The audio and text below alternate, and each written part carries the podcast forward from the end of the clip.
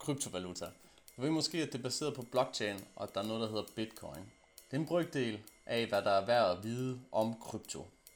Kryptovaluta ryster hele det finansielle marked, fordi det truer bankers nuværende position. Det kommer muligvis til at erstatte kontanter, som vi kender dem, og måske vi endda skal bruge blockchain-teknologi til at afgive stemme ved næste folketingsvalg. Ja, der er rigeligt af muligheder for kryptovaluta. Og krypto i det hele taget. Som man vil høre i afsnittet, er både min gæst og jeg overbevist om, at kryptovaluta er kommet for at blive. En episode om kryptovaluta har stået på ønskelisten siden programmets start, fordi det er så essentielt et økonomisk emne, der både øh, ja, er i gang nu her, og kommer til at fylde meget i fremtiden også. Og jeg er glad for, at Karina Brix vil deltage. Hun formåede at vise alsidigheden ved krypto, og samtidig gøre det let forståeligt, ja, i øjenhøjde, som vi godt kan lide det. Kryptovaluta bliver muligvis fremtidens penge, og økonomi i øjenhøjde vil spille sin rolle for, at vi forstår og er i stand til at diskutere emnet. Så følg økonomi i øjenhøjde på Facebook eller din podcast-platform, så får du det hele med. Tak for din tid, og god fornøjelse med at blive klogere på kryptovaluta.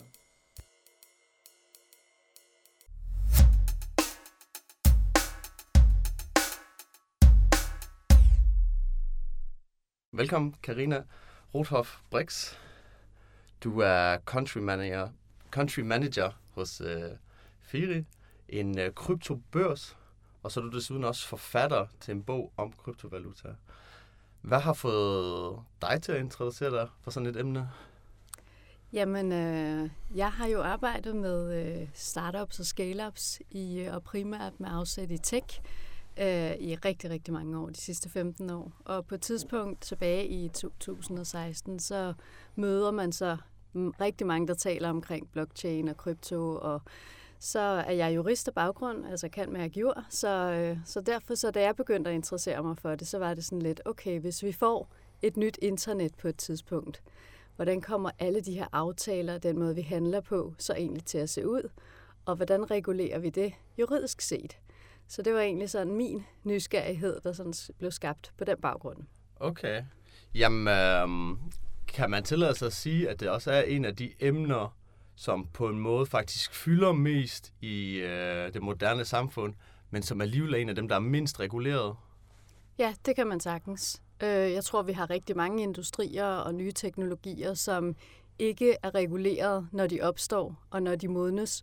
Øh, og vi havde jo internettet, for at give et eksempel, i rigtig mange år, før at vi fik en GDPR-lovgivning. Selvom man måske, i hvert fald i bagklodskabens lys, kunne tænke sig til, at selvfølgelig ville beskyttelse af privatdata blive et issue, men der gik alligevel rigtig mange år, før at vi, reguleringen kom. Øh, og det er sådan set egentlig meget normalt. Regulering halter altid efter. Okay, meget spændende det synes jeg godt, vi skal blive lidt ved, og så kan vi lige vente et øjeblik med, hvad kryptovaluta egentlig er. Ja. Hvad kan man sige på hvilke punkter er kryptovalutaen bagud i forhold til regulering? Altså, kryptovalutaen er jo nok foran, kan man sige, okay. foran lovgivningen. Øhm, fordi ja, lovgivningen at, er bagefter. Ja, præcis. Ja. Øh, fordi at øh, krypto er jo en innovation. Altså, det er bygget på en ny teknologi, der hedder blockchain, det kan vi komme mere ind på bagefter. Øhm, så derfor så vil innovation og teknologi altid være foran lovgivningen. Lovgivningen er jo bagved og tænker, okay, vi ved, der er en teknologi, men vi har ikke sådan rigtige muligheder for at forestille os, hvad det kan blive til. Og derfor er det også rigtig svært at lovgive om ting, fordi hvordan er det, mennesker begynder at bruge den her teknologi? Okay, lidt ligesom man ser med kunstig intelligens de her dage jo. Ja. Men hvorfor er det, at man ikke bare øhm, kan sætte kryptovaluta under samme regulering, som man har al anden valuta, altså euroen, kroner, dollars? Ja, det kunne man måske også godt. Altså, der er jo lande, der har valgt ret tidligt. Schweiz er et eksempel, som i 2014 gik ind og sagde, vi anser egentlig ikke krypto som en helt unormal, eller kan man sige, øh, anderledes måde at tænke valuta på. Så derfor besluttede man sig allerede i Schweiz dengang i 2014 at sige, at de har samme regelsæt som alle andre valutaer. Så i det eksisterende lovgrundlag, der er man så gået ind og addet, kan man sige, de her regler gælder også for digitale aktiver, altså krypto. Så det er jo en måde at gøre det på, og det er også derfor, at mange virksomheder startede med at starte op øh, og drives fra Schweiz af, fordi der vidste man, hvad reglerne var, og man gjorde dem ikke mere kompliceret, end de var. Og det er et regelsæt, de stadigvæk holder fast i i dag. Okay, så man kan sige, øh, de har ikke haft nogle store udfordringer med at egentlig bare overføre det til et normalt regelsæt inden for valuta? Nej, altså der er, det er jo en ny måde, kan man sige, at overføre øh, kan, aktiver og goder på, eller værdier, og man kan så også bruge det som en valuta. Men det, der er jo et regelsæt for valutaer, så hvorfor skulle det være anderledes, bare fordi at det nu er blevet en digital valuta? Så det er den måde, de har tænkt det på, og det kan jo nogle gange være befriende enkelt at tænke på den måde. Ja, og det, øh, det skal vi da nok op blive lidt klogere på, fordi det er da lidt der, vi skal hen af, fordi krypto netop, det er jo en ny form for penge, vil nogen jo mene, men der er jo også modstandere af at sige, at det er penge, og der skal vi da nok nå hen af. Men lad os starte med, hvor du egentlig også sagde det, blockchain. Jeg vil gerne prøve at give min udlægning af det, hvad jeg lige ved. Øhm, jeg ved, det er det, der er med til, at kryptovaluta øhm, og NFT'er, at det er decentraliseret, hvilket gør, at det ikke øhm, hvad kan man sige, bliver styret af nogle statsmagt, men det bliver styret af uafhængige enheder. Og det kunne for eksempel være dem, der har lavet bitcoin. At så har de en teknologi, der viser, okay, øh, det her, det kan mines, og så kan vi se, hvem der har gjort det, og så får den person ejerskab over det. Er det korrekt så? Så mere eller mindre kan man godt sige, øh, hvis vi tager det sådan helt fra definitionerne af, så er det vigtigt at sige, at øh, krypto er meget mere end en valuta. Altså krypto er forskellige. Det, definitionen er et digitalt aktiv, som bliver transporteret på en blockchain. Det er dybest set det, det er. Så kan det tage mange former, og det er der, hvor at forvirringen så kommer ind. Det kan være det, vi kalder coins, altså sådan også valuta, men det kan også være tokens og NFT'er, som du også selv nævner. Og faktisk er NFT'er jo det samme som tokens. De er bare unikke. Så hvis du har en bunke, som er tokens, som alle sammen ligner hinanden, og en af dem skiller sig ud, så vil den være unik, og så hedder det en NFT. Så det er sådan overordnet set, men de er alle sammen krypto. Og krypto bliver så transporteret på et anderledes system end det, vi kender i dag, nemlig det, der hedder blockchain. Øh, og det skal man ligesom tænke som en masse togbaner, hvor der kører en masse aktiver på, bare i det digitale univers. Øh, og hvis det så, du kan godt bygge en blockchain, som er central. Øh, for eksempel har vi et fint eksempel herhjemme med Concordium, øh, som er Lars Seiers blockchain. Den er jo bygget af Lars Seier, så det er jo en centraliseret blockchain. Han styrer, og de styrer, hvad der sker på den blockchain. Okay, men... Men når vi taler om det centrale, for eksempel ja. bitcoin, så er det fordi, at det er et netværk, der er lagt ud til alle. Så der er ikke nogen, der styrer det netværk. Det er kodet, og det er færdigkodet. Men hvad betyder det, når du siger styret? Altså, hvis vi sætter Lars Seier op over for for eksempel bitcoin, altså hvad er det, han kan styre, som bitcoin ikke kan styre? Han har, nu kender jeg ikke koden på Concordium, men han bestemmer jo, kan man sige, eller hans virksomhed bestemmer, hvad der skal ske med den blockchain. Hvem skal på den blockchain? Hvor, hvor, hvad skal den bruges til? Så han ejer simpelthen alle rettighederne til øh, Concordium. De har jo også lavet deres token, det vil sige, at man kan godt eje de tokens, der hører til Lars Seiers blockchain. Hvis du så tager det alternativ over alle, jeg tror, man skal starte med at forstå, at alle blockchains og kryptoprojekter laver det, der hedder et white paper. Et white paper er, vi kan sige, en avanceret form for forretningsplan, hvor at alle ting står omkring, hvad er det her system, hvordan er det bygget, øh, hvem ejer kan man sige, øh, rettighederne til at bestemme, hvad der skal ske med blockchainen, og ændringer måske på blockchainen. Det vil i, i øh, Lars Seiers eller i Concordiums øh, white paper, der vil der så stå, at ejerskabet ligger hos Concordium. Men der vil nok også ikke være en helt åben kode. Det vil sige, at du og jeg kan nok ikke gå ind i de fleste private blockchains og se præcis, hvordan den er kodet. Hvis det er en blockchain, der er decentraliseret som Bitcoin, så er der i whitepaperet og alle steder helt åben kode. Så du og jeg, hvis det var, at vi var dygtige nok til at gå ind og kode på det, så kunne vi gå ind og udfordre den kode og prøve at hacke den. Øh, men den er helt åben. Og du kan også se alle transaktioner, der foregår på den blockchain. Så hvis du og jeg handler bitcoin og sender til hinanden, så vil man kunne se det derinde, og det er gemt for altid. Okay. Så, så det ene er helt åbent, og det andet er, er, er mere eller mindre lukket, kan man sige. Det, der også er med decentralt, det er, at alle øh, kopier af den blockchain ligger på alverdens computer verden over. Så det er der, hvor sikkerheden er i forhold til transparensen. Der vil altid være flest kopier, som har den rigtige, de rigtige blockchain-transaktioner. Okay, er det fordi, den også bliver opdateret konstant? Ja, det gør den hele tiden, hver gang der er aktivitet øh, på blockchainen. Og det er der, i navnet kommer. Fordi hver gang der sker en transaktion, så bliver den transaktion lagret ind i nogle blokke. Altså der er mange transaktioner i en blok. Og når den blok så er færdig, så bliver den kædet sammen med den næste blok, som så er de næste transaktioner, der foregår. Og de blokke systemmæssigt, nu bliver det lidt teknisk, men det er de blokke og den rækkefølge, som altid er der, som alle kan se, og som ikke kan ændres. Ja, så jeg får jo sådan lidt et billede af en mur nærmest jo, hvor netop hver mursten jo så er sådan en blok, hvor der står noget data på, hvem der tidligere har ejet eller kodet på de her ja, øh, blockchains. Ja. Og så ja, så kan man, selvom man står helt oppe på toppen af muren, så kunne man egentlig gå ned i bunden og se, hvor startede det her egentlig hen. Ja. Okay. Og det synes man jo er smart. Og man synes også, det er smart, at det er decentraliseret. Hvorfor gør man det? Man skal huske på, at oprindelsen for bitcoin kom efter den se, altså finanskrisen i 2008. Det var der, hvor bitcoins white paper blev beskrevet. Og det var egentlig en øh, ud fra en sådan mere filosofisk tankegang omkring, skal vi have øh, centralregeringer, der styrer vores valutaer? Kan det være rigtigt, at der er nogle regeringer, som træffer nogle dårlige beslutninger nogle gange, som så gør, at hele korthuset vælter? Hvad nu hvis vi har teknologien? Fordi man skal huske på, at blockchain-teknologien og måden, øh, hvad hedder det, blockchain fungerer på, er ikke ny. Altså de første beskrivelser øh, kan man finde i forskningspapirer helt tilbage i starten af 80'erne. Det var nogle tanker, man allerede havde, da vi startede med det internet, vi kender nu.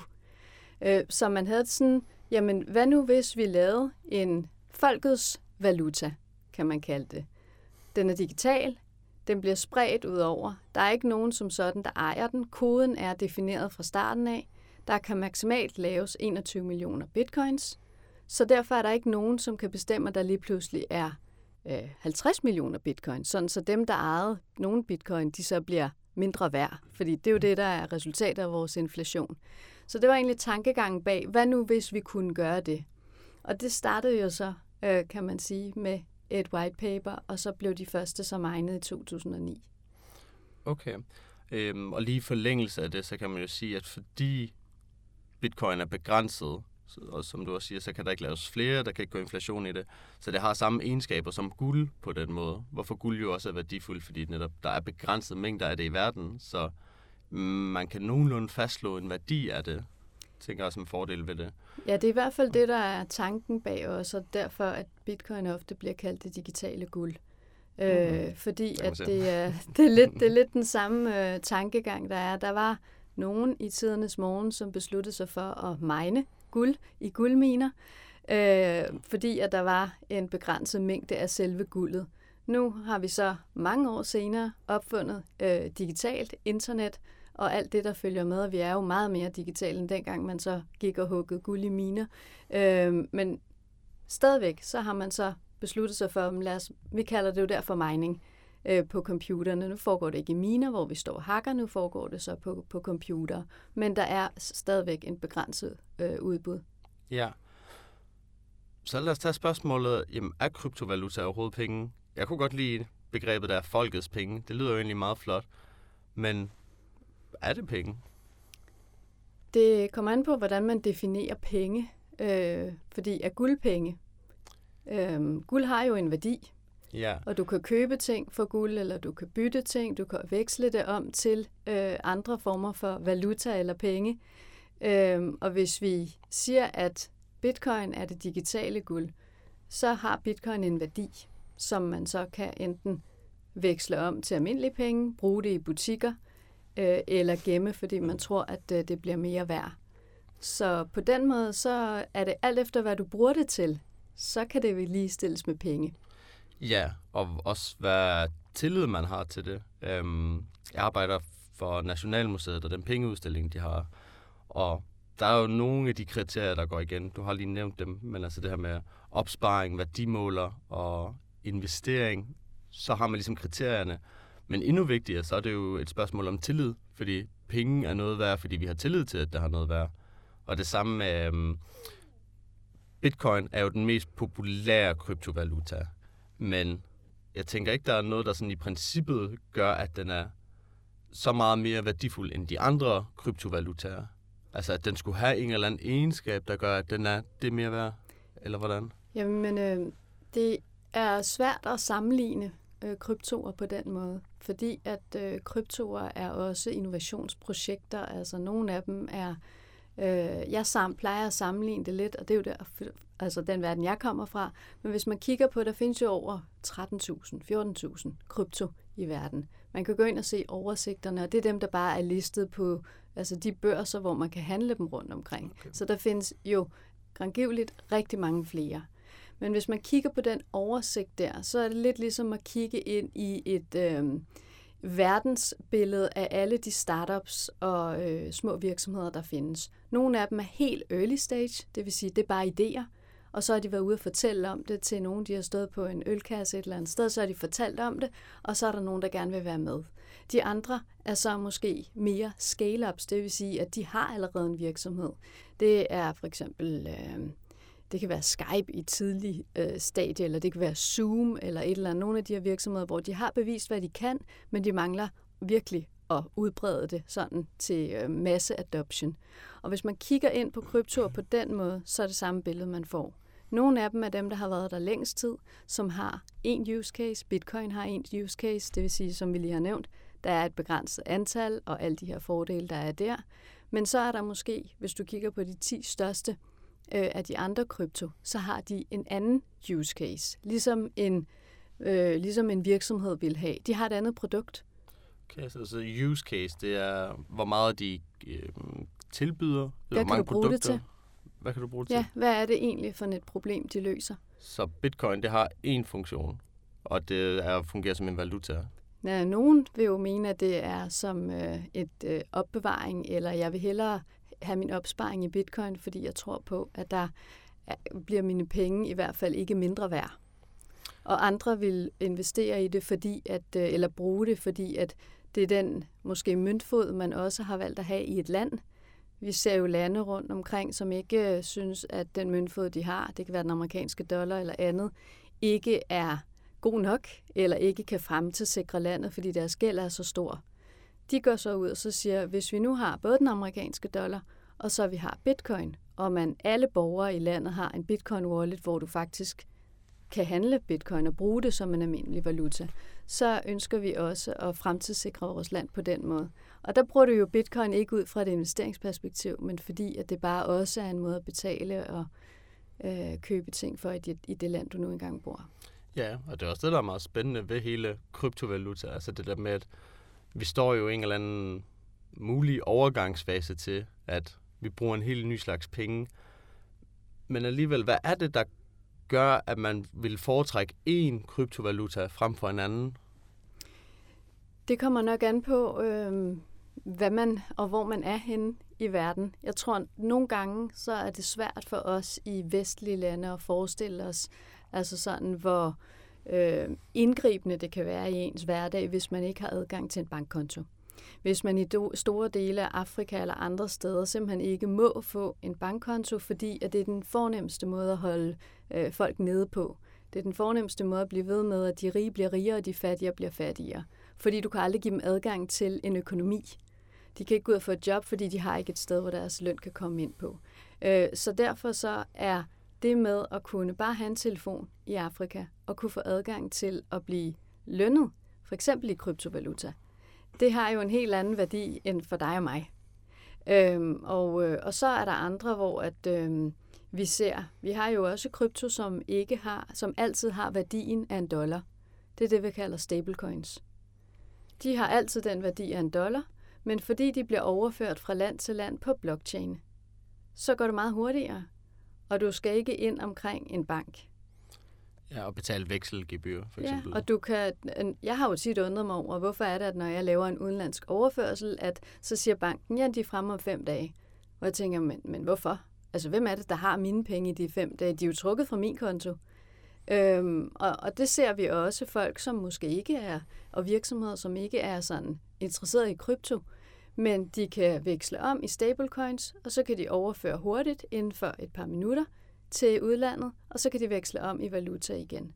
Så oftest går det meget, meget hurtigere, og der vil også være øh, til tider gebyrer at spare på den måde. Og det har ikke noget at gøre med, at man forsøger at skjule ting overhovedet. Øh, det har simpelthen noget at gøre med, at øh, det fungerer bare bedre nogle gange. ja, simpelthen. Okay. Men er det så stablecoins? Vil man også kalde det, hvis det var, altså hvis den valuta eller coin vil være opsat på en anden valuta end lige dollaren? Altså kunne man også gøre det over for euroen for eksempel? Ja, og jeg tror, vi kommer til at se et kæmpe skift i, øh, i Europa. Fordi at øh, vi har jo for nylig, øh, for en måneds tid siden, er der jo vedtaget en ny EU-lovregulering. Øh, øh det vil sige, at EU-kommissionen har øh, øh, sagt, at nu kommer der en EU-forordning, og for dem, som ikke er jurister, så kan man lave EU-forordning, og man kan lave et EU-direktiv. Hvis man laver et EU-direktiv, så lader man det være op til medlemslandene selv egentlig at fortolke, hvordan de vil implementere reglerne sådan, og hvordan de forstår reglerne. Hvis man laver en EU-forordning, så gør man ligesom man gjorde med GDPR. Det vil sige, man siger, her er teksten, og den skal kun oversættes. I må ikke fortolke på den, og den træder i kraft den og den dag. Og hvis virksomheder eller andre ikke overholder reglerne i en forordning, så må de slet ikke agere på i noget som helst medlemsland i EU. Så, så det er sådan et push, der kommer derfra. Og i den, der har man sat begrænsninger på, hvor mange stablecoins, der må være i den europæiske union, eller man må udstede, kan man sige, som ikke følger euroen. Som ikke følger euroen? Ja. Okay. At, betyder det så, at der må være uanede mængder af dem, der følger euroen? Jeg kan ikke huske de præcise formuleringer. Altså sådan, den, den er lige kommet ud i, øh, hvad hedder det, i den originale tekst, og der er 381 sider. Øh, så jeg kan ikke huske den præcise, om der må være uanet. Der er, nogle, øh, der er hele tiden nogle regler for, hvor meget og hvilke nogle krav aktørerne, som så er indblandet, skal leve op til.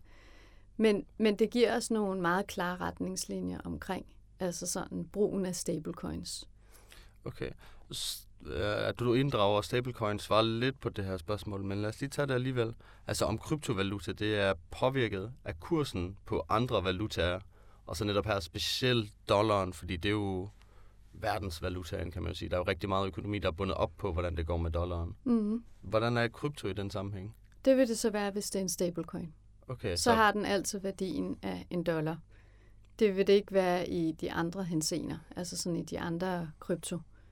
Okay. Øhm. Kan man tillade sig at sige, at øh, krypto måske faktisk endda vil blive, altså ligesom bitcoin vil blive styrket, hvis det går dårligt for dollaren? Fordi så mister man jo tilliden til dollaren, og så kunne man hæve tilliden til bitcoin. Altså, øh, vi har jo set det nu her øh, ved de seneste sådan bankrun i USA, at jo flere, der mister tilliden til øh, banker og det eksisterende finanssystem, jo flere investerer i bitcoin. Så, så der er en helt omvendt sådan, altså det er ret tydeligt at se, at så tænker man, okay, øh, så skal jeg over i noget, som, øh, som i hvert fald ikke bliver påvirket af centralbankerne. Okay. okay. Et, et spørgsmål, jeg har fået en del gange, og som jeg tror, du må have fået endnu flere gange, det er jo det her, om man stadig kan nå at blive rig på kryptovaluta. Hvad plejer du at sige til det? Altså jeg plejer at sige, at man skal, man skal se på, på krypto, hvis man ser på det med investeringsøjne, så skal man se på det, som man vil kigge på alle andre investeringsobjekter. Altså er det noget, jeg tror på, har en rolle i fremtiden? Øh, hvor stort er det nu, og hvor meget større kan det blive? Øh, og så gå ind og så aldrig nogensinde investere mere, end man kan tåle at miste. Og så have en rigtig lang tidshorisont. Og så selvfølgelig også vælge et sted, specielt fordi at det er kryptovaluta, men det gælder jo egentlig også for aktier eller andet, vælge en aktør, som man har tillid til. Øh, der gælder ikke andre regler, når man vælger en øh, måde at handle krypto på, som der gælder, hvis du for eksempel vælger et sted, du skal sætte dine penge, altså en bank. Der skal du også have tilliden, Og jeg tror, at øh, de færreste af os vil vælge en, øh, en bank øh, i, på Bahamas eller andre steder, bare fordi, at vi så en flot hjemmeside. Ja, men hvordan er selve balancen mellem de forskellige kryptoer? Altså fordi bitcoin er jo så den, der er blevet dyrest at skulle købe, og der er sikkert en masse øh, kryptovaluta, man kan få for relativt billige penge. Men hvordan er hele det system lige nu? Altså, er det balanceret, eller vil der stadig gå år og tiger der måske, før vi ligesom ser, at kryptoerne har den værdi, de på en måde repræsenterer, eller som de er værd? Jamen, øh, altså, krypto har jo den værdi, som markedet har lyst til at give for den. Det er det samme med aktier. Der kan jo være virksomheder, som øh, virkelig altså sådan er fantastiske virksomheder, men hvor der bare ikke er nogen aktionærer, der har lyst til at købe det. Øhm, så, så der er ikke nogen forskel. Øh, værdifastsættelsen sker ud fra, hvem, hvor mange der er altså udbud og efterspørgsel. Helt simpelt.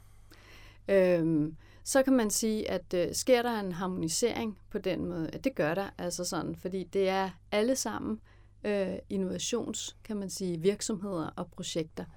Øhm, og bliver sammenlignet også med altså sådan meget tidlige tech-virksomheder.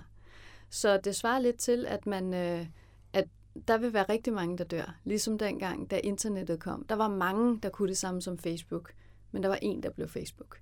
Hvorfor? Det tror jeg, at der kan skrives bøger om i forhold til, altså hvorfor det lige var den Facebook. Der har givetvis været nogle af de andre, som har bedre teknologi, eller øh, noget andet noget, som talte i deres favør, men som bare ikke fik det momentum, som Facebook fik. Og det er det samme, man skal tænke på her. Der er nogle af de øh, blockchains, som vi ser. Vi kan nok tælle, tælle de blockchains, der lige nu har rigtig stor sådan øh, Øhm, aktivitet, det vil sige, der er koder, der går ind og bygger på blockchains og udvikler på blockchainsene, til at være en 7-8 stykker. Hvor at Bitcoin er klart den største, så er der Ethereum, og så kan man gå ind og se resten af listen, som nogenlunde sådan skifter ud ind imellem. De kan noget forskelligt, de her blockchains. Nogle af dem er super hurtige, men knap så sikre, og nogle af dem er sikre, men knap så hurtige. Så jeg tror, vi kommer til at se, at det er systemer, som nogle af dem forsvinder øh, af flere forskellige årsager, og nogle af dem vil så være rigtig gode til nogle ting, og andre vil være gode til noget andet, alt efter hvad, hvad for noget, hvad man skal bruge det til. Ja, hvad man skal bruge det til. Altså er der så store forskel i, hvad man kan bruge det til? Altså, du kan jo, der er jo nogle steder, hvor man vil sige, at øh, hvis det er for eksempel er, at man skal bruge nogle blockchains i, nu snakker vi ikke om krypto som sådan, Øh, nu snakker vi om systemet blockchain. Hvis du skal bruge blockchain for eksempel i dit sundhedssystem, øh, så vil det jo være alle, vi, man kan forestille sig et system, hvor alle har, kan man sige, en journal på blockchainen. Der er det meget, der er det ikke så relevant måske, at det går lynhurtigt. Altså bare at det for eksempel kommer inden for altså overskuelig fremtid, ikke en time eller et eller andet, og at jeg ved, at det er sikkert, og jeg altid kan genfinde det inde på blockchain. Jeg kan også se, hvem der har været inde i min journal. Alle de her ting, så den bliver ikke væk, når du for eksempel skifter fra det ene sted til det andet sted, eller det ene hospital til det andet. Hvis vi skal bruge det i gamingindustrien, der er det knap så vigtigt, om der lige er lidt sådan hister her, sådan, der skal det bare gå stærkt. Øhm, så der er nogle forskellige måder, ligesom der er med IT-systemer, noget af det skal bare være sikkert og pålideligt på den måde. Andre steder, hvor det, der skal det bare processere data virkelig hurtigt. Okay, men så er vi nede på blockchain-niveauet. Hvordan med, altså, vi har været lidt ind på det med det her med, hvis man skal handle med krypto, hvordan er det et anderledes markedsaktiv, kan man vel kalde det, øhm, i forhold til sådan ligesom andre valutaer eller aktier, Altså, fordi når, hvad, hvad er egentlig forskellen at handle med de forskellige? Øhm, det er nok svært sådan at svare på helt sådan øh, simpelt, når man stiller det op på den måde, fordi at det handler om, det handler om tillid. Og, øh, og en krypto kan godt være flere forskellige ting på én gang. Og jeg tror, det er det, der kan være svært for os alle sammen nogle gange lige at forstå. Det vil sige, at hvis jeg har en blockchain, det kan være en åben blockchain, og jeg vælger at bygge på en åben blockchain, fordi der er systemet jo færdiglavet. Og jeg laver min krypto. Så kan jeg give den krypto, jeg kan kode den til at have forskellige egenskaber. En krypto behøver ikke at være penge. Det kan være, at øh, alle i Danmark, fordi at vi er danske statsborgere eller har stemmeret, har en krypto, der er en token. Det er vores stemmetoken. Så hver gang der er folketingsvalg, så bruger vi den token til at stemme med. Det vil gøre to ting. Det vil gøre, at vi har ikke fejloptællinger. Vi har også en øh, folkeafstemning i realtidsdata, så vi vil hele tiden kunne følge med. Og vi er sikre på, at det er de rigtige, der stemmer. Så det er jo så en måde, men der har jo ikke noget ejerskab over noget som helst. Så er der andre, hvor at man laver et, øh, man bruger krypto til at være en medlemsklub. Øh, det vil sige, at vi har rigtig mange, når vi taler om NFT, og vil være de her øh, Bored Ape Yacht Club, som jo er billeder af aber, hvor at jeg tit hører sådan lidt, gud, hvem gider give 500.000 dollars for et billede af en abe, ikke? og det er, når den er billig, ikke? som den er i øjeblikket. Og der svarede jo, at det er en øh, unik, altså krypto, som ja, det er et billede af en abe, men det er ikke det, der er det vigtige. Det, der er det vigtige, det er, at det er unikt, og det giver adgang til nogle helt særlige ting. Og i det her tilfælde, der giver det adgang til et øh, selskab eller en klub af alle de andre 1000 i verden, eller der er faktisk kun 5.545 eller et eller andet, der ejer de her Bored Ape Yacht Clubs. Men det er de mest prominente og rigeste. Det er sportsstjerner og præsidenter og andre, som ejer de her. Så det er det selskab, jeg, altså jeg har et medlemskab til. Så det er det, jeg køber. Kan jeg så, så siger du, for lige at bringe det tilbage til det med valuta, er det så valuta, hvis jeg for eksempel går ud og ser et hus, og så at ejeren af det hus siger, prøv at høre, hvis du har en Bored Ape Yard øh, Club medlemskab, så kan du godt, så laver vi, så bytter så må du gerne betale med det. Og så betaler jeg med mit medlemskab. Jeg overgiver ejerskabet, og så har jeg så ejerskabet af huset. Blev det så penge? Ja, det gjorde det måske, hvis vi tænker kasser, men det blev i hvert fald en udveksling af værdier, som vi skal forholde os til. Ja, det er mange spændende tråde, du starter der. Øhm, jeg kommer meget til at tænke på fremtiden med det hele. Specielt det der med token i forhold til, at man kan stemme. Øhm, det havde jeg ikke lige overvejet før. Men at man egentlig sådan, jeg kan få forskellige mekanismer via de her blockchain. Kan man frygte, og ikke at det ikke kan ske i dag, men kan man frygte, at det vil være nemmere i fremtiden at sælge sin for eksempel stemmetoken så når der er valg, så kan folk egentlig bare sætte deres token til aktion, og så kan forskellige partier købe dem sådan lidt under bordet. Ja, man vil nok ikke lave en øh, altså kode en token til at kunne blive solgt. Man vil nok lave i det her tilfælde her sætte et system op, der hedder, at den token kan kun aktiveres af dig. Så den har ikke rigtig nogen værdi for andre. Okay. Så du kan kode den til øh, at altså kunne forskellige ting, kan man sige. Ikke? Og det er også det, der sker i spil. Så har man tokens for eksempel, og så kan man kode dem til, at hvis jeg for eksempel har tre tokens øh, inden, som jeg har, som man har bestemt hænger sammen, så har jeg adgang til en fjerde token, der er noget helt specielt. Så, så det handler okay. egentlig om, hvad du koder det til at kunne. Mange af de her ting er ikke ting, som er ukendte fra vores verden i dag.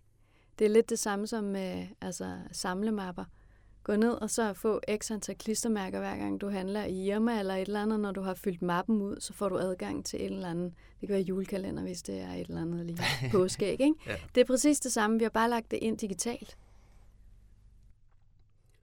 Okay, det giver dig lige et ekstra lag til det hele, synes jeg. Så for lige at prøve at opsummere, altså kryptovaluta, det er jo teknologibaseret. Og det har ikke kun sin fordel, fordi det repræsenterer en vis pengemæssig værdi, men også fordi det netop åbner op for nogle af de her kanaler med, at man kan bruge det til mere end bare penge. Eller i hvert fald blockchain gør. Så det er egentlig ikke kun finansmarkedet, det sådan kommer til at have en rolle for, kan man vel sige. Mm.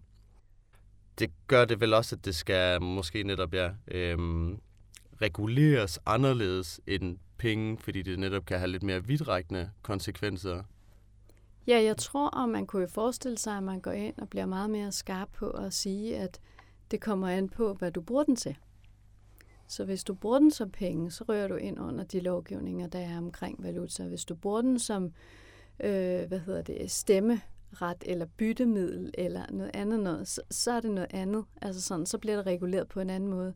Hvis jeg som produkt eller virksomhed går ud og laver min token, så skal den reguleres som værende for eksempel en aktie måske, hvis den giver medlems, øh, hvis den giver ejerskab af min virksomhed. Det er faktisk også en del af det, som øh, EU-lovgivningen, altså MIKA, beskriver. Det er, hvis du som virksomhed går ud og laver, så, så er der helt særlige regler, som stammer fra det, vi kender fra, hvornår må man egentlig udstede sådan værdipapirer. Hvad skal der stå, hvis du investerer i noget hos en anden? Hvor meget, hvor detaljeret skal beskrivelsen til investorerne så være? Så Mika har lidt to fordele, eller to ambitioner. Det er at regulere det her med stablecoins, så der ikke er virksomheder, som lige pludselig laver deres egen øh, valuta, apropos. Øhm, og så har det et andet, og det er at beskytte investorerne. Det vil sige, at hvis du som investor investerer i kryptoprojekter, så skal du være oplyst omkring, hvad det er for et projekt, hvad konsekvenserne kan være. Og det, er, det sker også i dag for de gode projekter og de seriøse projekter. Men der er bare ikke nogen konsekvens for dem, som ikke gør det. Og det er forskellen i den lovgivning, der kommer. Okay. Jeg bliver mest nysgerrig efter den første del, altså det her med, at øhm, man gerne vil holde den sikker over for andre valutaer. Altså, hvor i ligger faren? Jamen, faren ligger, at man skal tænke på, at øh, grunden til, at nu har EU jo været virkelig hurtig omkring det her med at lave en øh, kryptolovgivning. Øh, og det stammer faktisk fra, at øh, Meta, altså tidligere Facebook, jo lavede deres, øh, eller lavede planer omkring at lave deres egen krypto, som de kaldte Libra. Og det ville jo så have gjort, at alle, som havde en Facebook-account, lige pludselig begyndte at handle i en valuta, som var udstedt af en privat aktør. Og fordi at det er, fordi de her store tekstspillere, som vi kender dem i dag, altså sådan Facebook, måske mindre og mindre, men i hvert fald stadigvæk, altså sådan Facebook og Amazon, Instagram, alle de her store nogen, de har så meget magt. Så fik man travlt fra EU-siden. Fordi vi bliver nødt til at have en regulering, der gør, at der ikke lige pludselig er en privat aktør, som har præcis en valuta udstedet, som de så styrer. Fordi så er magten ikke decentral og lagt ud på alle, så er den lige pludselig lagt over til nogle centrale aktører, som vi ikke kan styre. Må jeg lige stoppe dig der? Mm. Øhm, er næsten ikke alle kryptovalutaer frembragt af private? Jo, men der er forskel på, om man øh, laver en øh, blockchain eller en krypto, hvor du lægger alt ud, end at du laver dem, og du selv styrer op og ned. Altså sådan, hvor mange der skal udstedes, hvor mange der ikke skal udstedes, om du kan lukke ned for brugen af, eller for de brugere, du har på din platform, eller ej. På en blockchain er der ikke nogen, som kan lukke ned for, om du og jeg kan bruge den, altså en åben blockchain. Hvis det er en privat en, og det er kodet til, at de bestemmer det, så vil de stadigvæk have magten. Så de vil lige pludselig få magten over ikke kun den data og det content, vi lægger ind på platformene, men lige pludselig også, hvis de havde en valuta, som man begyndte at blive afhængig af. Ja, og måske endda flere valutaer, altså fordi de kunne jo godt starte med at lave den her valuta, der hedder Libra. Og så fordi de har data til øh, milliarder af mennesker, så kan de jo også opspore, hvad skal vi gøre for yderligere at presse på med vores valuta? Og det kunne for eksempel være, øh, vi har en person, der er meget glad for heste, så de laver en valuta under Libra, der så hedder um, Horsey. Og så ja. øh, den person, de henvender den til, vil ikke købe Libra, men fordi personen er så glad for heste, ej, der er en kryptovaluta, der ligner en hest, den vil jeg gerne have. Altså, så de kan, at, at det er også en del af faren, at de på den måde kan spore, hvad folk vil være tilbøjelige til at købe, og så rette valutaen efter det. Jeg tror i hvert fald, at man har set fra, fra EU's side, der derfor at man har fået lavet denne her regulering så hurtigt, som man har. Det har været, at vi kan faktisk ikke rigtig gennemskue, hvad for nogle konsekvenser det kan have. Fordi det, du siger, kunne jo være nærliggende. Øhm, og så kunne der også komme alt muligt andet. Øhm, så, men det er i hvert fald baggrunden for. Okay.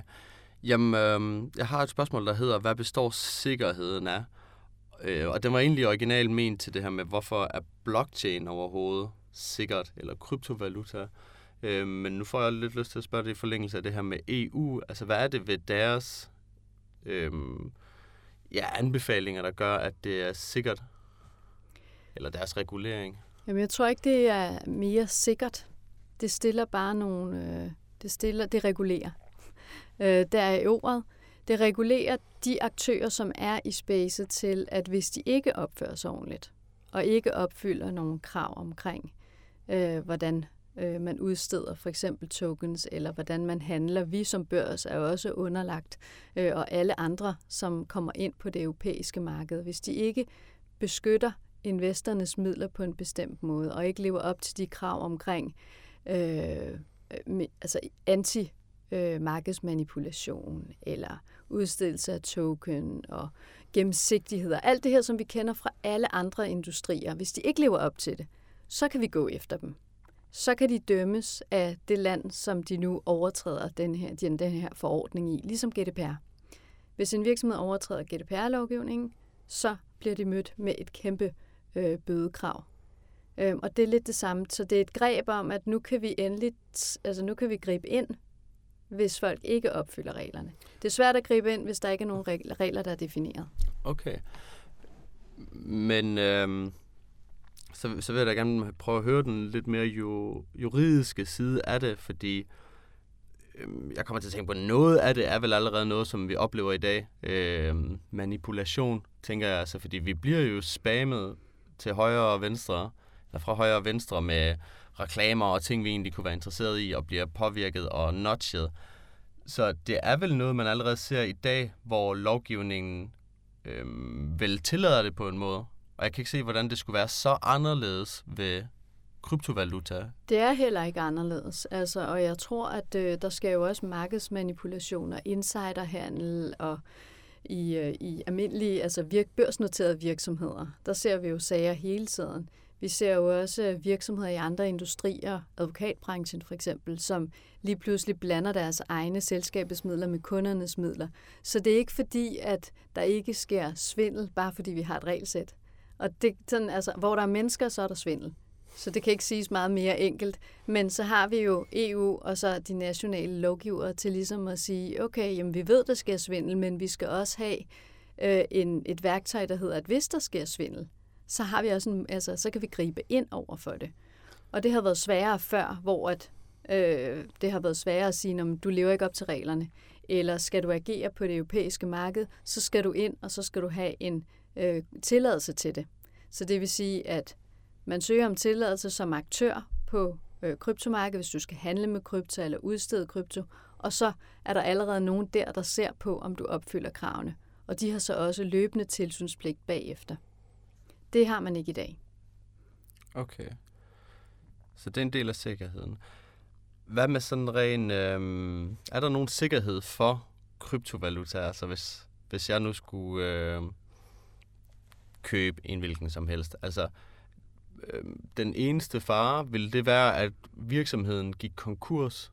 Indtil da, så vil den kryptovaluta egentlig bare have en vis værdi Altså, den har jo, som vi, lige, som vi talte om tidligere også, den har den værdi, som man vil betale for det på markedet. Så du kan, hvis du investerer i en krypto, så kan den jo sagtens falde i værdi. Fordi lige pludselig så er der færre, som har lyst til at, at købe den. Eller der sker et eller andet makroøkonomisk også. Øhm, det kan være, altså kryptomarkedet er påvirket på samme måde som andre markeder.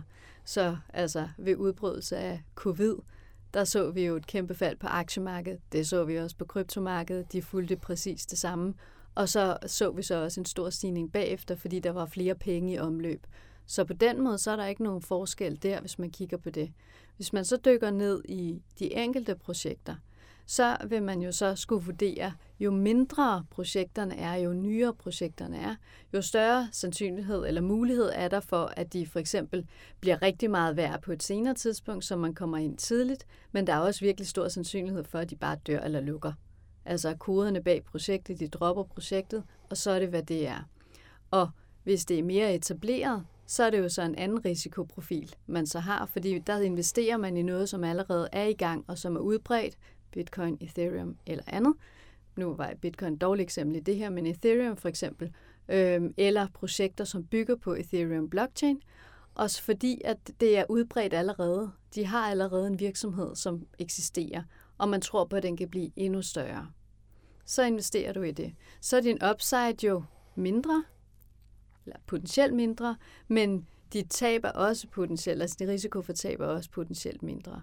Og det er lidt det samme, som hvis man vælger at kigge på investering i øh, unoterede aktier eller virksomheder. Du kan investere i dem, der stiller sig op på ølkassen og fortæller om en idé. Og hvis det nu var dengang, at øh, Facebook gjorde det første gang, og du tænkte, det der, det vil jeg gerne investere i, så er du nok glad.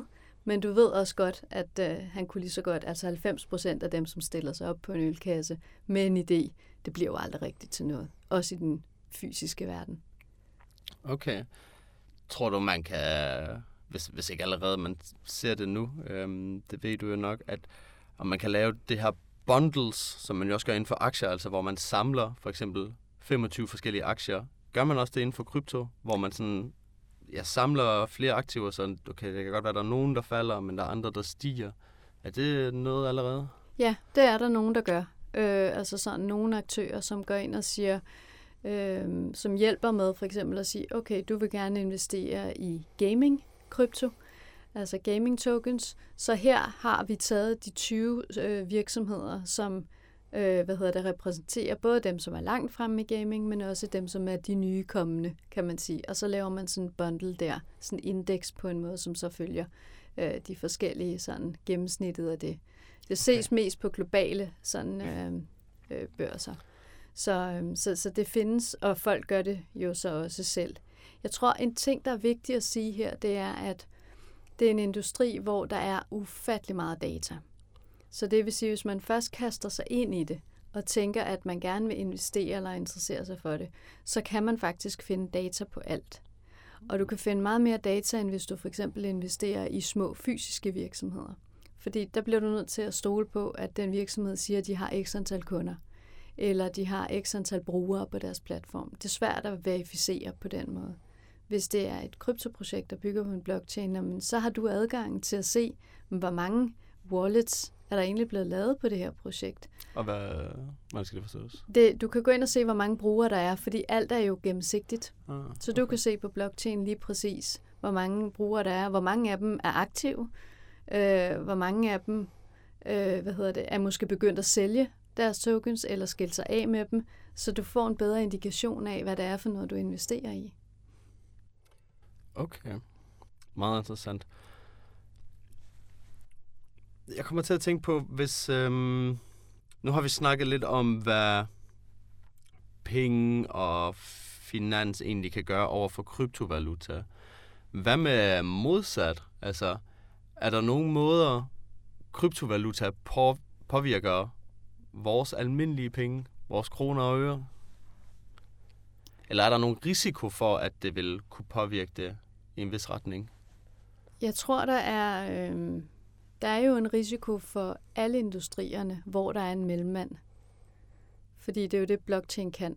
Der kan du fjerne mellemmanden. Du har ikke brug for den længere, fordi at du lægger din tillid til systemet og du lægger din tillid til, at øh, den kode, som er skabt, den øh, gør, at hvis vi to handler med hinanden, så er der ikke nogen af os, der modtager aktivet fra den anden, før at, altså, at transaktionen er gennemført. Så vi kan ikke snyde hinanden på den måde.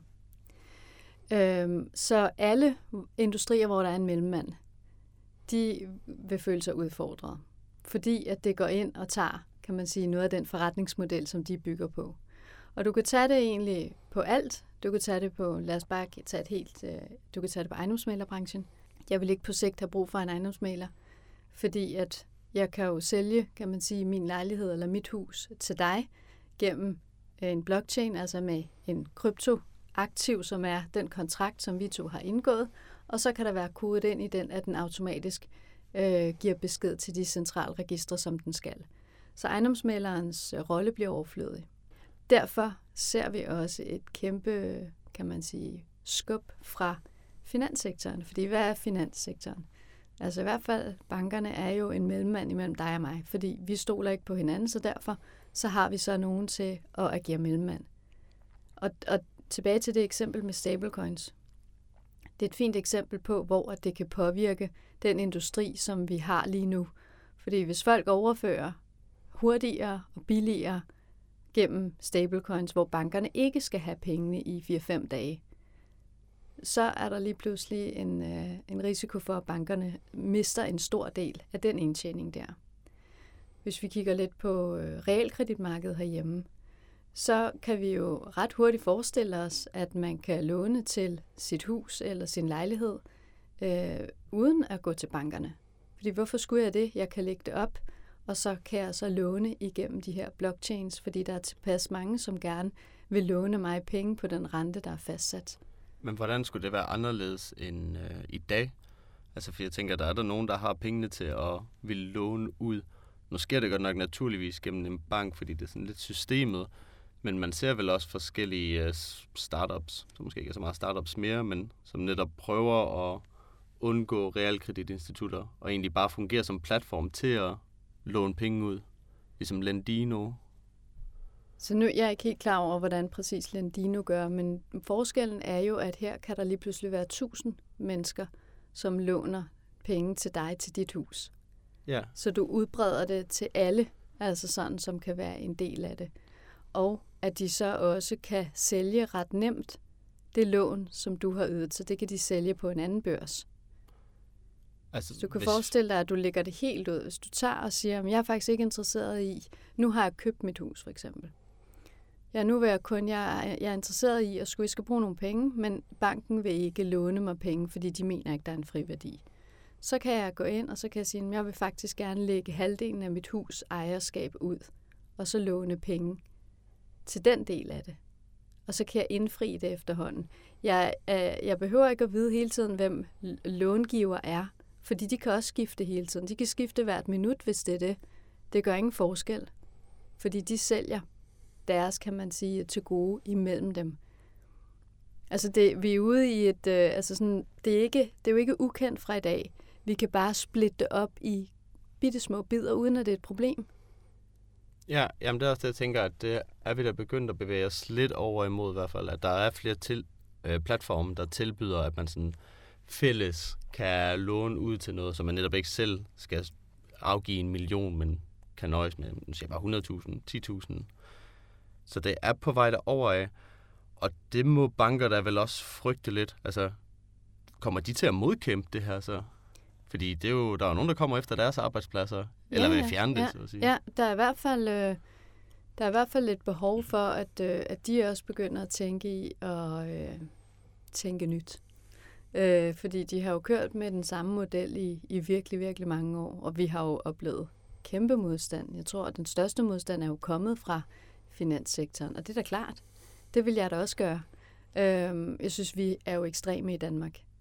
Vi har jo øh, i modsætning også bare til både resten af Europa, men også vores nordiske naboer, har vi jo haft, jeg synes det er blevet bedre de seneste seks måneder, men haft en utrolig negativ retorik omkring krypto, og øh, vi har både fra, altså sådan fra regeringen, fra Nationalbanken og også toppen, har været ude og sige, at vi tror ikke på det. Altså det er bare glasperler.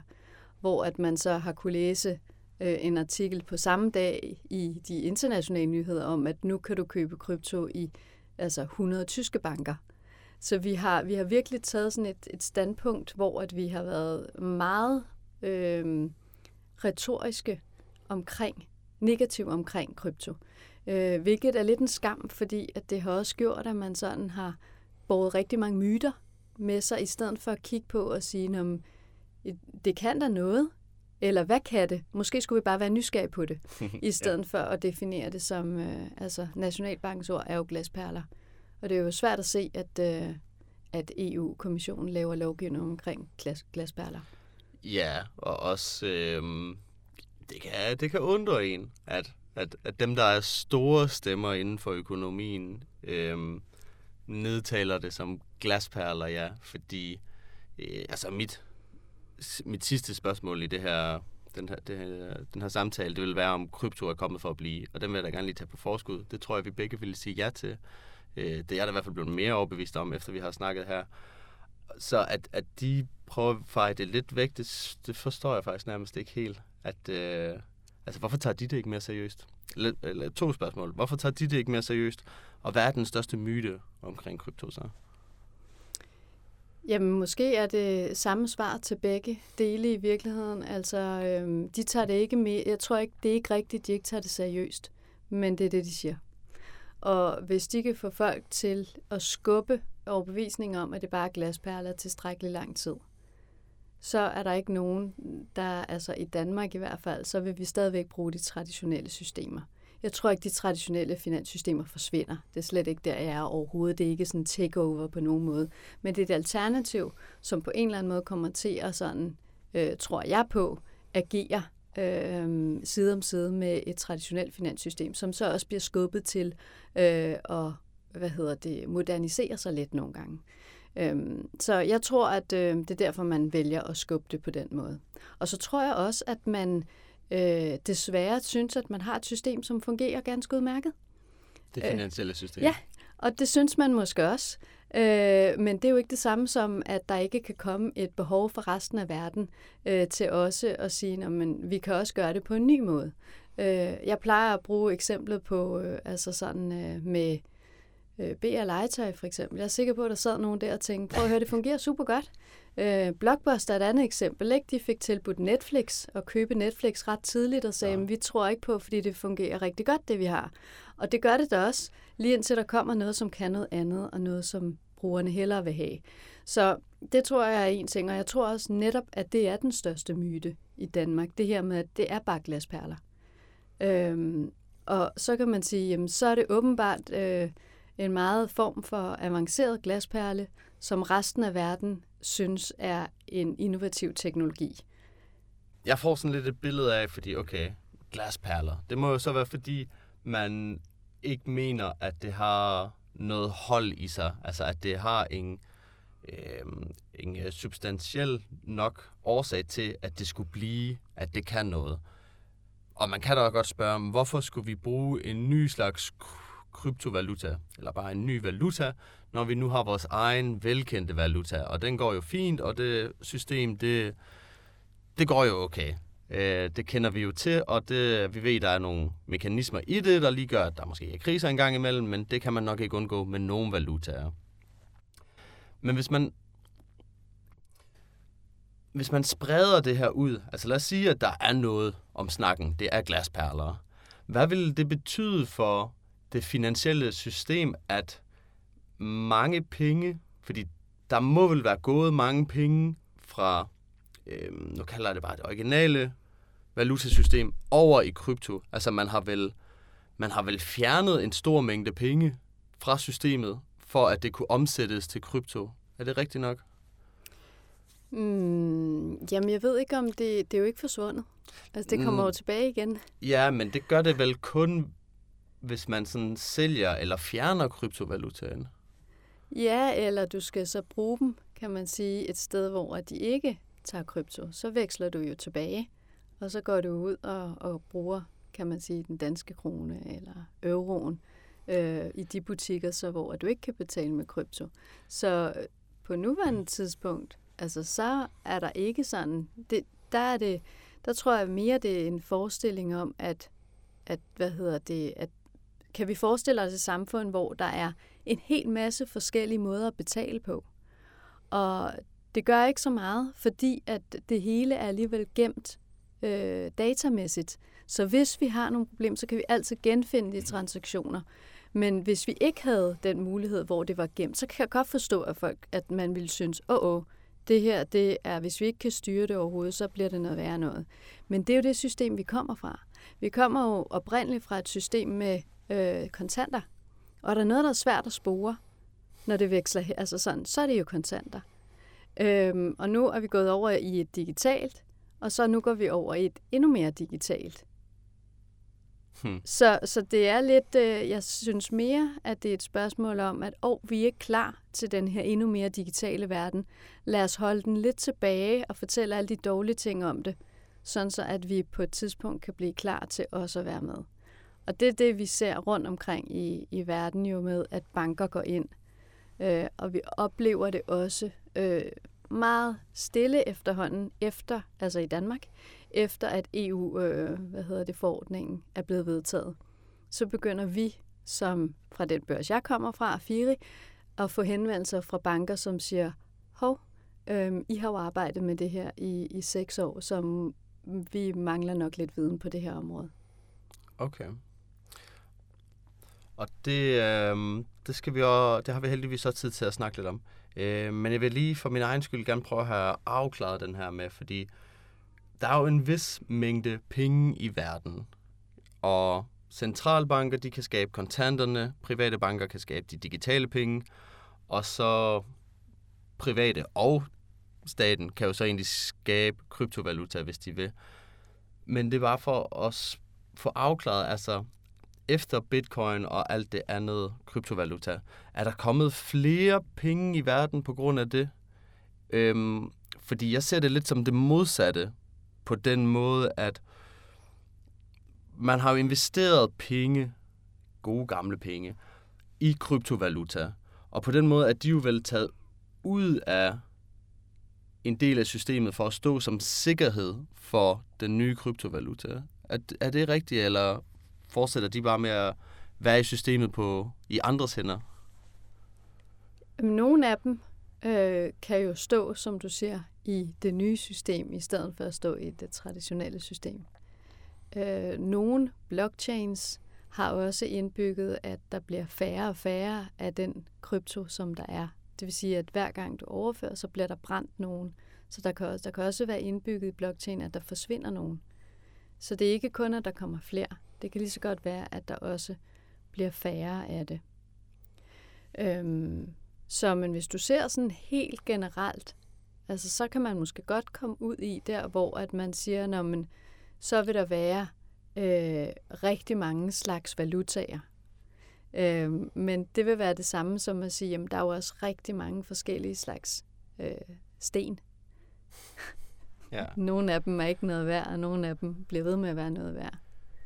Ja, og de er jo noget værd igen, ligesom med penge, fordi vi har tillid ja. til, at det har noget værdi. Okay. Okay. Jeg har en lille øh, historie, jeg gerne bruger på Nationalmuseet, når vi øh, kommer hen til... Vi har en fysisk bitcoin fra Lars Seier, som han har lånt til os. Og der prøver, der bruger jeg den her historie for at øh, vise, hvad, det her med netop, hvordan fungerer værdi af kryptovaluta. Og det er historien om øh, Elon Musk, som jo nogle gange er verdens rigeste mand. Og han investerede jo helt vildt på et tidspunkt i en kryptovaluta, valuta, der hed Dogecoin, eller Shiba Coin. Og det fik jo værdien af den kryptovaluta til at stige helt vildt. Også fordi det var på et tidspunkt, hvor kryptovaluta var lidt mindre etableret, så det der med, hvilket bliver den store kryptovaluta, det var svært at sige. Så at verdens rigeste mand, han går ind og investerer i den, det får jo andre til, at, okay, den har vi tillid til, fordi han står inden for den. Og så steg værdien jo helt vildt. Derudover så åbner han for, at man kunne købe øh, Tesla-produkter med den, hvilket jo også var et stort skridt, fordi førhen havde man jo måske kunne få sin pizza leveret, eller sådan andre små ting for krypto, fordi det, netop, det var ikke mange, der havde tillid til det, men det er da sjovt at lege med. Det havde han jo så åbent for et år, og igen, værdien af den her kryptovaluta stiger helt vildt. Og så et år senere, så sælger han hele sin andel. Og så braser den boble på en eller anden måde. Og, og det, det forbinder jo nogle tråde, vi har snakket om, altså at det er tillid, det er marked, det er, det er bare finans nærmest. Men, men er det bare, fordi nogen vil jo nok tænke, han var lidt øh, snusket, men er det ikke bare ren markedsmekanismer, han på en måde udnytter? Øhm, uh, der er flere ting i det, du siger. øh, først så øh, det er rigtigt, at øh, han gik ud ret tidligt med den coin, der hedder Dogecoin. Og det er ikke den samme som den, der hedder Shiba. Okay, tak for den afklaring. Ja, Shiba, Shiba Inu faktisk er en anden, øh, det vi kalder meme coin, som kom bagefter. Og øh, Dogecoin og, og Shiba er så i den kategori, som jeg lige har nævnt, der hedder meme coins. Meme coins betyder, at øh, alle godt ved, at der er ikke nogen reel værdi i den. Værdien ligger i, at øh, der er tilstrækkeligt mange, og jeg tror, at øh, communityet både i, øh, i Doge og i Shiba er altså mange millioner. Så hvis tilstrækkeligt mange mennesker beslutter sig for, at øh, Dogecoin for eksempel har en værdi, øh, så har den en værdi. dybest set, uanset om der så ligger noget bagved andet, end at vi har besluttet os for tilbage til guld, at denne her har en værdi. Ja, Så, undskyld. ja. Og der er sikkert også flere mennesker, der tror på den her do- Dogecoin, kalder det så lige, øhm, end der er folk, der tror på den danske krone. Altså hvis man tæller per person. Det, det, ja, det kunne man godt forestille sig. Bare lige for at sætte det i perspektiv. Ja.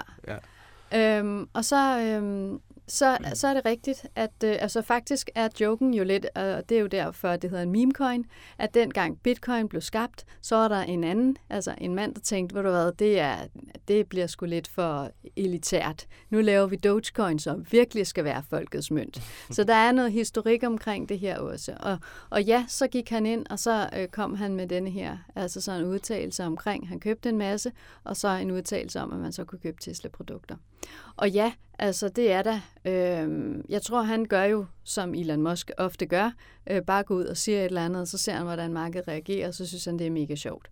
Øh, men jeg tror, havde reguleringen været der omkring det her med, om man må manipulere, altså sådan øh, markedsmanipulere på den måde, så havde der nok måske været en nemmere måde at gå efter ham på, fordi at jeg tror ikke, at han ville kunne gøre det samme med nogle aktier, som han havde en kæmpe altså sådan andel af så skal det i hvert fald være fordi, at alle andre også på en eller anden at det er rigtigt, det han siger.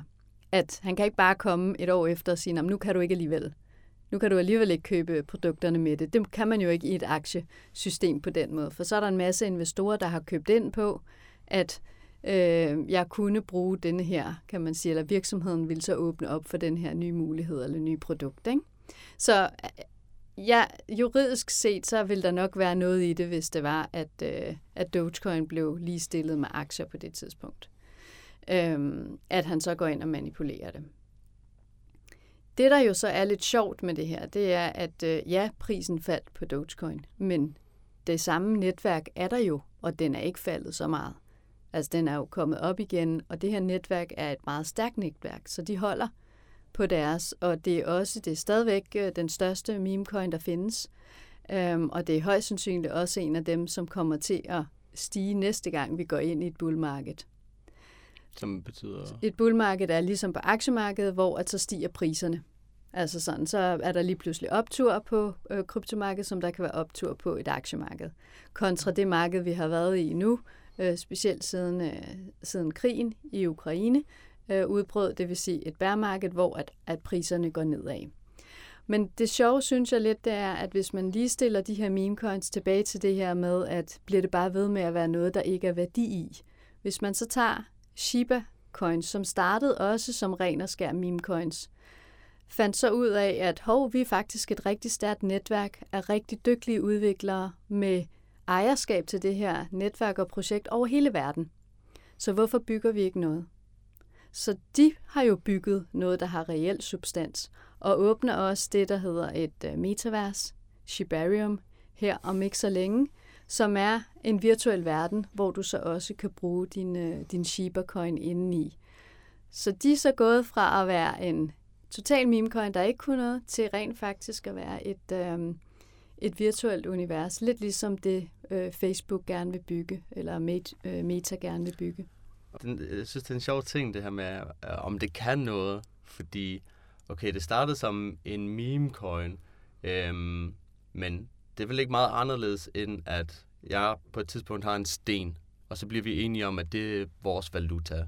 Og så kan vi to handle med den, og så får vi flere folk ind i vores fællesskab, og lige pludselig er det tusindvis, at du kan handle med den her sten.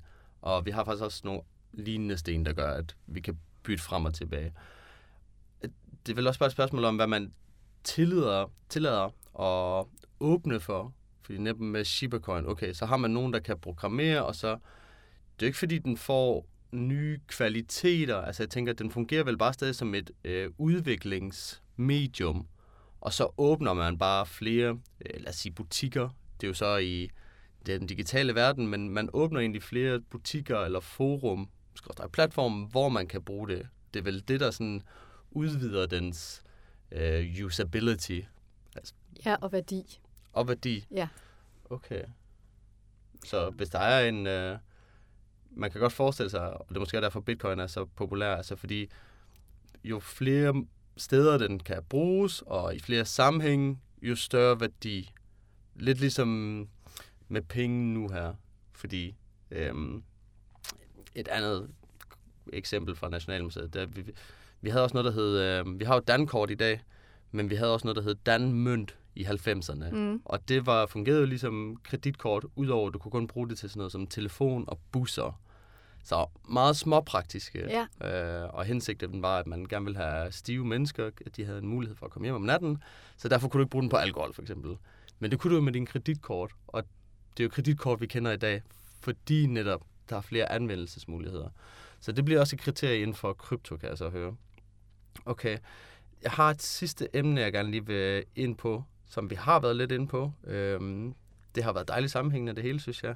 Men det er det her med digitale centralbankvalutaer over for kryptovaluta. Mm. Fordi øhm, digital centralbankvaluta, også kaldt CBDC, øhm, det er jo, når stater laver deres egen krypto.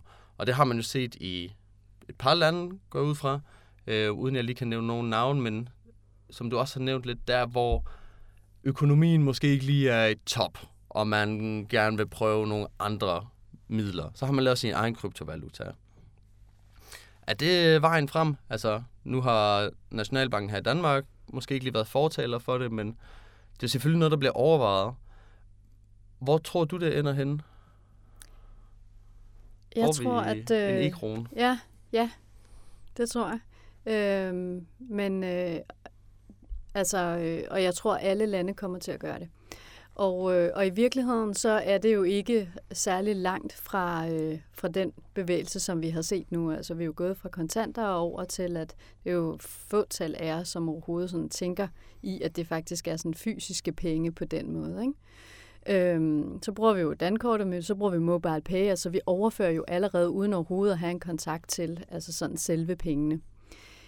Der er jo rigtig mange lande, som øh, har arbejdet med at udstede deres øh, nationale mønt som en CBDC. Det vil sige, at det er egentlig bare, i stedet for at det kører på det system, vi har nu, så bliver det egentlig bare en national krone, som kører på blockchain.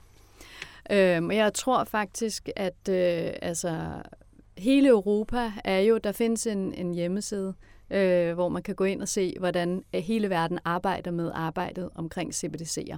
Hvor langt er de enkelte regeringer? Er de i det, der kalder sådan øh, research-fasen eller pilotfasen? Eller har de fuldstændig øh, droppet ideen, så de slet ikke kigger på det? Øhm, og hele Europa er i det, vi kalder sådan øh, enten research, fin, altså sidste stadie, eller i pilotfasen. Sverige øh, har er lige ved at implementere deres i pilotfasen, så det er de så langt. Og så er der meget, meget få lande i verden, som har valgt at sige, det gider vi slet ikke at kigge på. Øhm, og jeg må desværre igen gå tilbage til det, vi lige sagde før. Danmark er et af de lande. Øhm, så til stor forundring for resten af Europa, fordi at hvorfor? Og svaret er, vi synes, det fungerer rigtig godt, det vi har. Og så er modsvaret, ja, det kan godt være, men vil I ikke i det mindste prøve at se lidt på det, når nu resten af Europa er nået så langt med det? Øhm, Nordkorea kigger heller ikke på det. Okay, bare lige for at putte os i samme boks som uh, Nordkorea. Meget færre. Øhm, men hvad kunne være de negative konsekvenser af, at vi ikke kom med i det? Og modsat, hvad ville være de positive konsekvenser af, at man sådan havde sådan et europæisk fællesskab, for ikke at sige globalt? Ja, der kommer jo en europæisk CBDC også, altså sådan øh, på euroen. Så det kan da godt være, at vi så ligger os mere op, op af den på en eller anden måde. Jeg tror ikke, at øh, vi kan undgå at komme med på CBDC-bølgen. Og det er fordi, jeg synes et eller andet sted også, at det er en helt naturlig del af at lægge vores system over på et mere gennemsigtigt system og et mere altså sådan øh, sikkert system, synes jeg også, det er, når det er, er bredt ud på, på blockchains. Så der er masser af fordele i, at det kan blive mere effektivt. Øh, regeringen kan, for eksempel i forhold til varmechecks, er et eksempel, målret det ret, øh, altså kan man sige, uden at lave fejl, målrette det til dem, som faktisk skal have varmechecks, og ikke bagefter skal ud og hente bare, øh, sådan varmechecks, som er givet på et forkert grundlag tilbage. Øh, så på den måde, så kan man gøre det øh, virkelig effektivt. Der er også nogle kæmpe store øh, fare, synes jeg, ved en CBDC. Og det er, at øh, du overgiver fuldstændig alt magt omkring privatlivet til en regering. Så du Vel- kan, det betyder, at øh, det er jo derfor, Kina også er glad for det, kan man sige. Det er, gik du over for rødt lys, så har vi lavet en ansigtgenkendelse af dig, og så har vi stoppet dine udbetalinger af dagpenge, for eksempel på blockchainen. Øh, og det er ikke svært, fordi det kan bare kodes ind, så det behøver ikke engang at være noget, hvor der er mennesker, der sidder og træffer den beslutning. Så, så du kan forestille dig en verden, hvor alt, hvad du foretager dig, bliver registreret, og så bliver det sådan ligesom gjort op i, hvor meget skal du så have her, eller fik du så en ekstra regning. Øh, steg din skat, fordi at øh, du nu kørt for hurtigt tre gange, eller hvad. sådan. Så det kan misbruges rigtig meget på den måde, hvis det falder i nogle hænder, som ikke forstår at forvalte det. Så jeg vil sige, ud fra et øh, teknologiperspektiv, så er en CBDC virkelig interessant. Ud fra et privatlivsperspektiv og også kravene til lovgiver øh, Øh, i det enkelte land, og politikerne ikke mindst omkring, hvad må man egentlig bruge det til, der stiller det virkelig store krav. Okay. Det kan jo ja, have sine fordele og ulemper. Noget af det, jeg har overvejet mest i forhold til krypto, det er det her, hvis vi nu skulle få e-kronen, den stats øh, ejet, eller ja, folk ejet vil den vel på en måde være, men hvordan prissætter man den? Altså, er det så, at man laver 10 mønter for hver borger, og så får de 10 hver, og så kan de handle lidt internt derefter, eller hvordan vil man opgøre det? Altså en CBDC vil bare være det, vi har nu, bare lagt over som et, øh, et kryptoaktiv. Så, de, Så der kommer, du kommer ikke til at altså sådan, have nogen, øh, opleve nogle forskel i forhold til værdier eller andet. Det vil bare være den, det system, med den måde, vi værdifastsætter kronen på nu, som så bare ligger på, øh, på blockchain. Okay, men så for at oversætte vores øh, nuværende system. Øh, vi har jo godt 1.400 milliarder kroner i omløb. Øh, 5% kontanter, og resten er jo digitale penge. Så de 1.400 milliarder, de vil bare blive overført til, okay, de er e-kroner nu. Så vil man fjerne det øh, traditionelle system, og så bare oversætte det med e-kronerne her. Altså jeg tror nu, at det er Altså, jo det er heldigvis ikke mig, der skal gøre det. Ja. Så øh, hvordan vil man gøre det? Jeg forestiller mig lidt, at det vil være samme mekanismer, som dengang man gik fra kontantbeholdning over til det system, vi har nu, hvor du heller ikke har pengene mellem hænderne. okay. Så Vil det så også, fordi nu er det jo både Nationalbanken og private banker, der står for at tilføje nye penge til vores system. Vil det også fortsætte på den måde? måske, Måske? måske er der nogen, som synes, det kun skal ske et sted fra. Det kan man jo aldrig vide. Okay, det kan man spekulere over. Okay, et sidste og faktisk øh, klassisk spørgsmål, som man også har hørt før kryptovaluta kom ind i billedet, det er jo om, øh, vi skal udfase kontanter. Fordi netop som øh, du lige var inde på, øh, for nogen ville det jo lyde som et skræmmescenarie, at hver enkelt transaktion kunne øh, spores. Øhm, så hvad, hvad synes du? Bør, bør man udfase kontanter i den forlængelse? Altså, vi er jo allerede godt på vej, kan man sige, til at udfase kontanter. Og jeg vil sige, altså, jeg er sådan lidt splittet, fordi at øh, jeg synes, kontanter er fantastiske til øh, det sorte marked og til kriminel adfærd. Fordi, som du siger, det kan ikke spores. Så det er jo klart der, hvor der foregår mest kriminel adfærd. På den anden side, så øh, giver det også, altså kontanter bliver også brugt til andet end kriminel adfærd, og det er jo bare, synes jeg også, en hver mands ret, ikke at, øh, altså at alt, hvad vi foretager os, og alt, hvad vi køber, eller hvor vi er henne, altså sådan, at det skal læres rundt omkring i systemer. Øhm, så på, på den måde, så, så er jeg lidt splittet imellem det. Jeg vil nok sige, heller nok mest til at sige nej, fordi jeg, jeg kan godt lide, at folk har den frihed rundt omkring, og at øh, vi så må sætte ind over for kriminel adfærd på andre måder. Fordi der vil altid være øh, kriminel adfærd, uanset hvilket system vi laver. Øhm, så det forsvinder jo ikke ved, at vi øh, fjerner kontanter, men vi tager bare også en stor del af, af privatlivets ret væk, synes jeg. Ja, der er vel også øh, en fare i, altså, jeg har prøvet at opleve, hvor Nets går ned, det der styrer vores digitale penge nu her, hvor jamen, så kan man bare ikke gøre noget. Man kan ikke gennemføre nogen transaktioner, og så folk vil jo gerne købe, og folk vil gerne tage imod penge. Det, det kunne vel også være en fare ved kryptovaluta, altså at der er noget internet eller noget digitalt, der ikke kan gennemføres Altså om det så skal være en fejl, eller et hack, eller hvad det kunne være, men den fare er der vel stadig ved kryptovaluta også. Ja, altså den er der jo. Vi har jo bygget et samfund, som er afhængig af, af net, kan man sige. Ikke? Øhm, og jeg tror, det er jo også derfor, vi ser, at, at cyberkrig lige pludselig bliver et, øh, et fænomen. Det er jo fordi, vi har jo lagt, vi er jo mest sårbare der. Ja. Ja, meget interessant, at så vil lægge flere penge derovre på en eller anden måde. Okay, Karina Brix, tusind tak, fordi du ville være med og gøre os klogere på det. Velbekomme, det var hyggeligt. Fedt. Hold kæft, jeg føler mig klogere på krypto. Ja, det er godt. Helt vildt.